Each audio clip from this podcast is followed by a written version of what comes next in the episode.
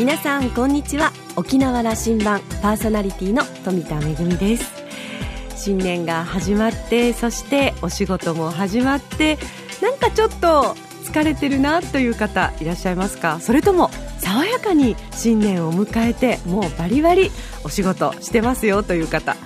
日曜日、英気を養ってそして明日から1週間、えー、お仕事頑張りましょうね。私はですねいつも日曜日というのは朝寝坊をする日にしています。それからあの朝ごはんをゆっくり食べるんですが、まあ、ほぼブランチでかなり遅い時間になっているので、えー、まあランチと一緒という感じにしてるんですけれども先日とっても美味しいブランチを友人宅でいただいてちょっと真似しようかななんて思っています。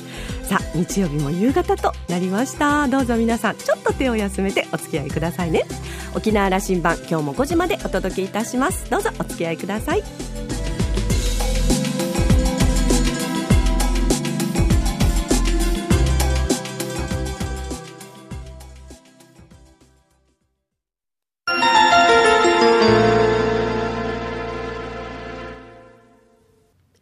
那覇空港のどこかにあると噂のコーラルラウンジ。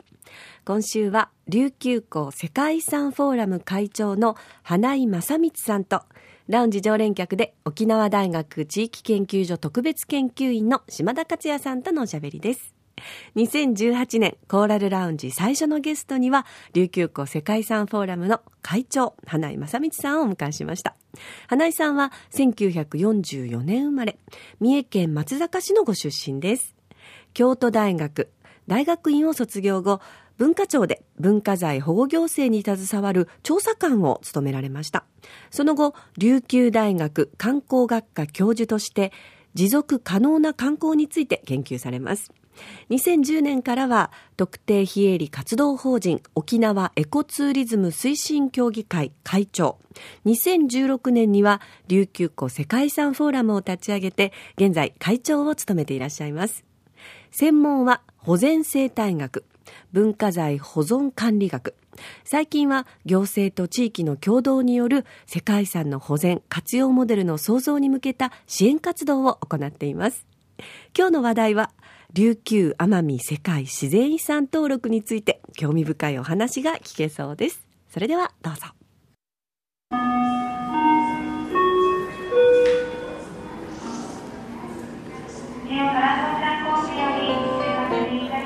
2018年のコーラルラウンジの初めてのゲスト花江さんに来ていただきました。ありがとうございます。半半年ぐらい前からちょ時間の調整をしていただいたんですよ。でもよかったです。あの年の初めのこのやっぱりあの花江さんの世界遺産の話ができるというので今日はよろしくお願いします。ええ恐れ入ります。どうも。今年2018年、はい、うん。奄美琉球世界遺産登録、うんうん、これがこの夏だと思いますけども、はい、そのプロセス順調にいけばね。順調にいけば、はいはい、どんな状況に来てるかという話を、お伺いしたい、はい、専門家でいらっしゃる、えーと、その前に世界自然遺産という意味合いを、あのもう一度確認、あのラジオ聞いてる人にできるだけ分かりやすくこれなかなかあの噛み砕いて伝えるの難しくてですね世界自然遺産とこう、自然遺産世界遺産とこういうふうに言い方になっちゃうもんですから、えー、花井さんから、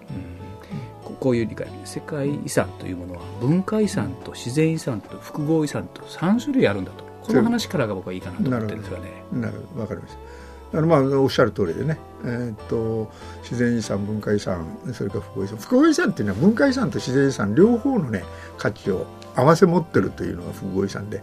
だけどまあそういうふうに言うとそうなんだけどもどっちつかずですから、うん、どっちつかずですからね。これは日本にあるんですか？えないですないです、今全部であんまりこう意識ないんです、ね、そうそう全部で35しかないわけですね、うん、あの複合遺産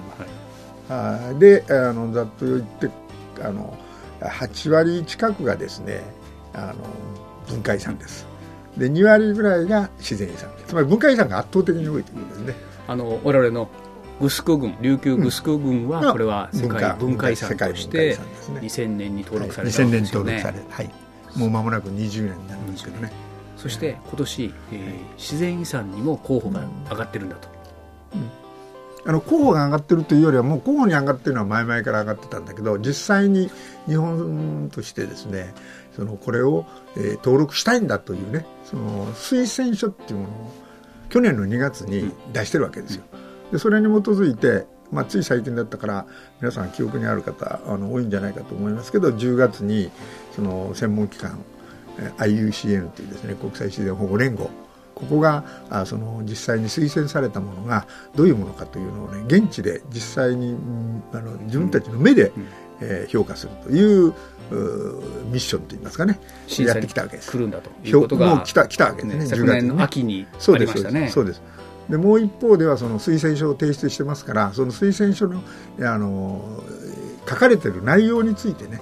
えー、デスク上のチェックを専門家たちがまた10人ぐらいでやるらしいんですけど、それを同時並行でやってで今年の5月の上旬にはですねレポートが出てくるんですよ。でそのレポートをもとに世界遺産委員会でそこで、えー、その出てきたレポートをもとに評価あの委員会でもって決めるという、こういうプロセスですね。その決定があるとすれば、うん、じゃあ夏以降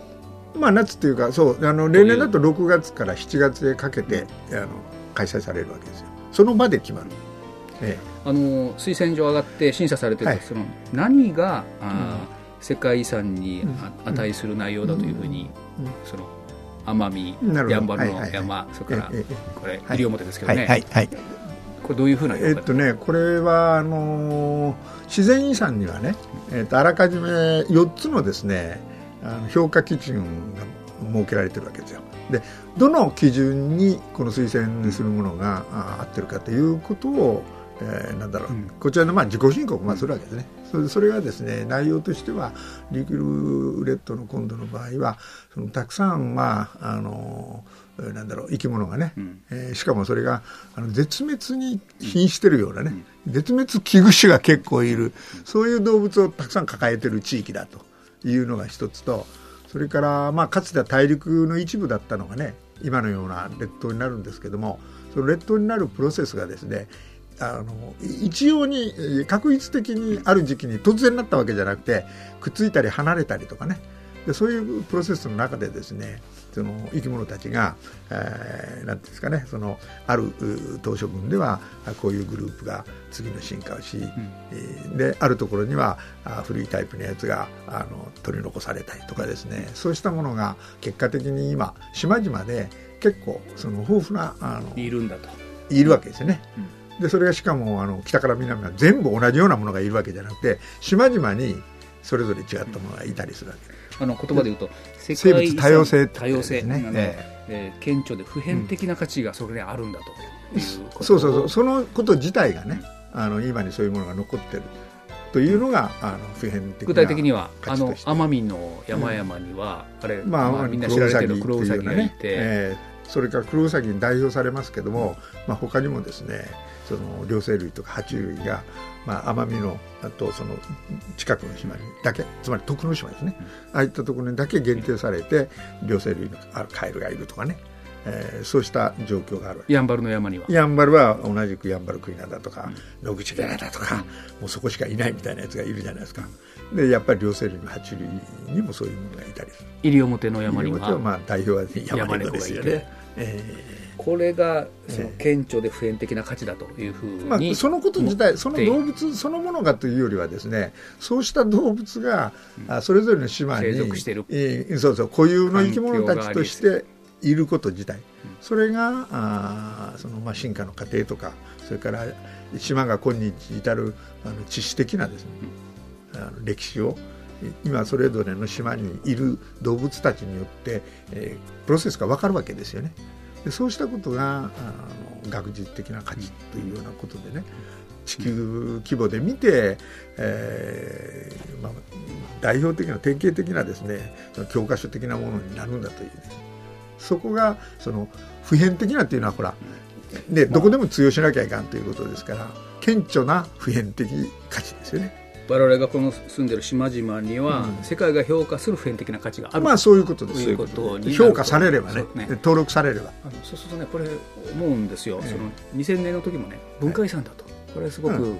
あのやっぱ誇りに思える話、はいはい、次自然遺産だという評価も受ける可能性、これあの調べてみると、その日本中で文化遺産と世界遺産両方あのある地域というものはないということもあるそうです。ね、うん、ということらしいですね。あのそうですね、おっしゃる通りで、えっと、ただね、鹿児島県がね、うん、ご存知のように、屋久島が自然遺産でしょ、うん、それからあの明治の近代化遺産、うん、軍って言ったかな、えっと、全国で何県かにわたって、それがね、鹿児島県内に5つあるんですよ、文化遺産が。なので、その文化遺産と自然遺産ということでいうと、鹿児島県がすでに先行あの先例としてはある。あるところがね、私が注目してるのはその個々の建造物とかね、えいったものではなくて沖縄の世界遺産はあの文化遺産は、えー、7つの市や村に9つの資産がまたがってて、グスク部と言われてね。そうそうそうそう。それぞれがあのなんだ関連性があるものですよね。琉球王朝の関連する遺跡遺産としてですのでそこは鹿児島県の、まあ、スポットとしてあの 5, 5地点、うん、えー、ある建造物が5つあるのとちょっとまた違うわけですよね。でまあそれとね詳しく 言っていくとここがまあポイントではあるんですが先行してその登録された琉球の文化遺産の中にはね文化的景観という観点でね評価されてるのがあるわけです。つまりセーファー畑はそうなんですけどね、そのえー、文化的なものなんだけれどもそれを構成している、うん、その自然と一体的なものがね、うん、えー、その価値のあるものだという。そうしますとねその自然と文化っていうのがそこではまあなんていうかなあの、うん、一体的なもの、融合しそれがすでにもうその文化遺産の中でねその性質が組み込まれているのでそこがねその先ほどのあの鹿児島県の文化遺産とはちょっと違う。というところがあってで今回その登録されるかどうかという自然遺産の方は、もっぱら自然だけなんですがしかしながらよく見ていくと、その文化そこの人の暮らしとかねこれまでの歴史、その歴史が自然にどう、えー、影響してる反映してるかといった点もねあの関心の及んでるところなんで。ということはその自然とそれから人々のこう営みと、まさに人の文化、えー、そうそう含めたところでの価値だという。ことに言われるん。ではないかという、まさにねそこがね私は非常にその今回の琉球の自然遺産はあの先行して4つの自然遺産が国内にあるんですがそことちょっと違うところかなと。もう一つ、うん。先例というか過去の地域の事例ですけども、そうすると訪れるその客の層というかね、あの変わってきますよね、あの関心が、これまでその沖縄の島々、あの奄美から含めて島々、あの日本人が来る、まあ、ヨーロッパからの客が入ってくるきっかけが始まるんだろうなと僕は今年想像していましたね。あのその想像で当たってるんじゃないですか、うん、あの現にやっぱりねあのつい先日屋久島にも改めて感じ、うん、行って感じましたけどねやっぱりヨーロッパの人たちね結構来てますよそもそも来始めてるんだけども、うん、そこさあどこ行こうかという時にね、うん、あそこは文化遺産、自然遺産の両方がこうあの指定されている価値があるエリアなんだと。こういうふうな伝わり方がしていくだろうと思いましてね、うん、まあ、私はねそのためにはね、うん、やっぱり自然遺産と文化遺産を関連づけてね、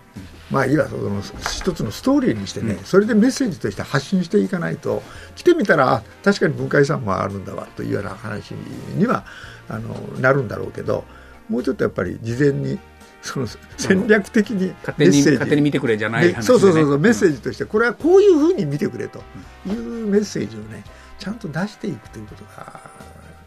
必要なんだね。この夏であろうその大事な、まあ、認めても認められるのか認められないかということに向けて、まあ、一般市民のレベルとしてこう何かこう意識しておくべきことみたいなことをまあね、これね、つまりはね、世界自然遺産に登録されたから価値があってね、されなかったから今度、あの、されなかったと、からその価値がないというものでは実はないわけですよ。世界遺産の仕組みでもね条約の中に書いてるわけですよ。世界遺産に登録したものだけが価値があってそうでないものはないというようなことはないよと。だからその人々の暮らしの中でねずっと長い歴史を経て今日目の前にあるものそうしたものはその地域にとってやっぱりもう遺産なんだと。でそれをその生活の中に織り込んでですねで絶えず折り合いをつけながらあそれでその次の歴史へ次の時代へ、えー、しっかりとその継承していくといったふうな取り組みを多くの人が生活の中で、えー、なんていうかなその取り組めるようなそのためにお手伝いするのが実は世界遺産の仕組みですよと、まあ、こういうことなんですよね。そうすると結果として世界遺産登録されるか、まあ、されたらいいわけですけども、うん、そのことに向かってこう考えると、うん、地域を考える自分たちの自然を考える自分たちの生活を考えると、うん、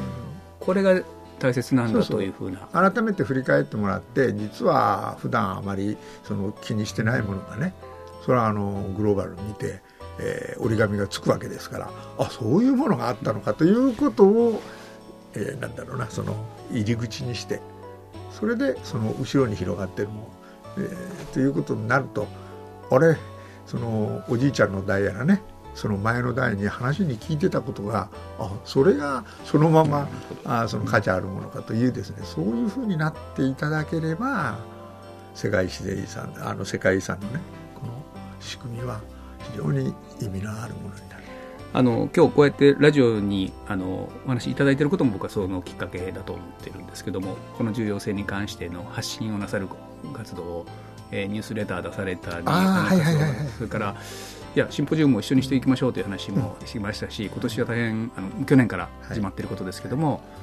えーと、どんなご予定おありですか？あの今おっしゃっていただいたのはね、えーと、まだ4年目かな、あの世界遺産、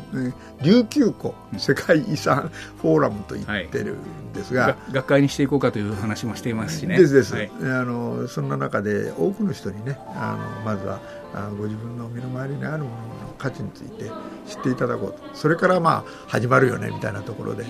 もっぱらその知っていただくためのですね、えー、任意団体を今あの皆さんの協力を得ながらね動かしていると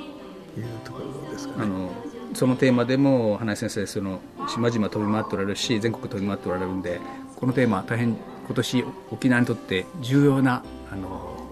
テーマだと思います。ですね。はい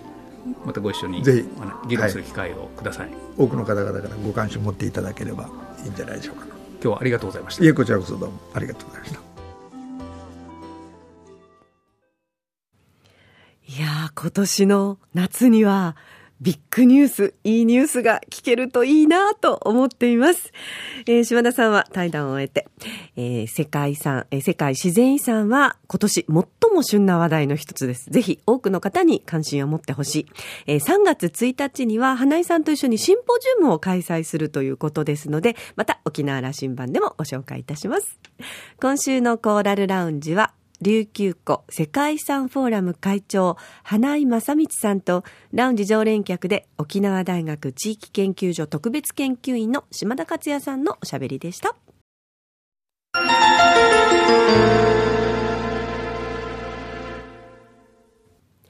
めぐみのあしゃぎだよりのコーナーです。年の初めの今年の目標の一つに、お酒の量を減らすっていうのがあるんですが、皆さん、新年会何を飲まれてますか？どのぐらい飲まれてますか？私ね、大体あの、会によって飲むものが結構決まってまして、あの、例えば新正月は大体日本酒をいただくんですけれども、旧正月は、ええー、まあ、あの、泡盛を、できれば空須をいただくというのをありまして。で、例えばクリスマスはやっぱりちょっとワインをいただきたいなとか、まあ、いろいろあるんですけれども、実はですね、あの、ちっちゃな犯行なんですけれども、あの、私ね、長らく、あの、薩摩の芋焼酎有名なんですが、飲まなかったんですよね。あの、本当に、あの、私だけの小さな犯行なんですが、かつての琉球と薩摩の歴史を思うと、鹿児島のお酒を飲むということに、なんだかこう、ちっちゃな抵抗がありまして、あの、長いこと飲まなかったんですけれども、なんかふとある時ですね、お酒に罪はないなっていうことをちょっと思いまして、いただいてみましたら、なんと芋焼酎の美味しいこと。それであの割とですね、冬になりますと、えー、お湯割りで飲んだりですとかですね。あと、まあ、ちょっと美味しいお酒は、あの、ロックで飲んだりしておりまして、えー、今年の新年会はですね、だいぶ だいぶ、えー、いただきましたけれども、今日は、あのね、コーラルラウンジの方で奄美のお話もちょっと出ましたが、奄美の黒糖焼酎なんかも大変美味しいですよね。なんかこう、こんな話をしてますと、新年の目標に掲げたお酒の量を減らすというのが、本当に私は守ることができるんだろうかと、ちょっと心配になったりもいたしますけれども、お酒を楽しく飲む機会はそのままに、えー、量はしっかり守って美味しくいただきたいなと思います。めぐみのあしゃぎだよりのコーナーでした。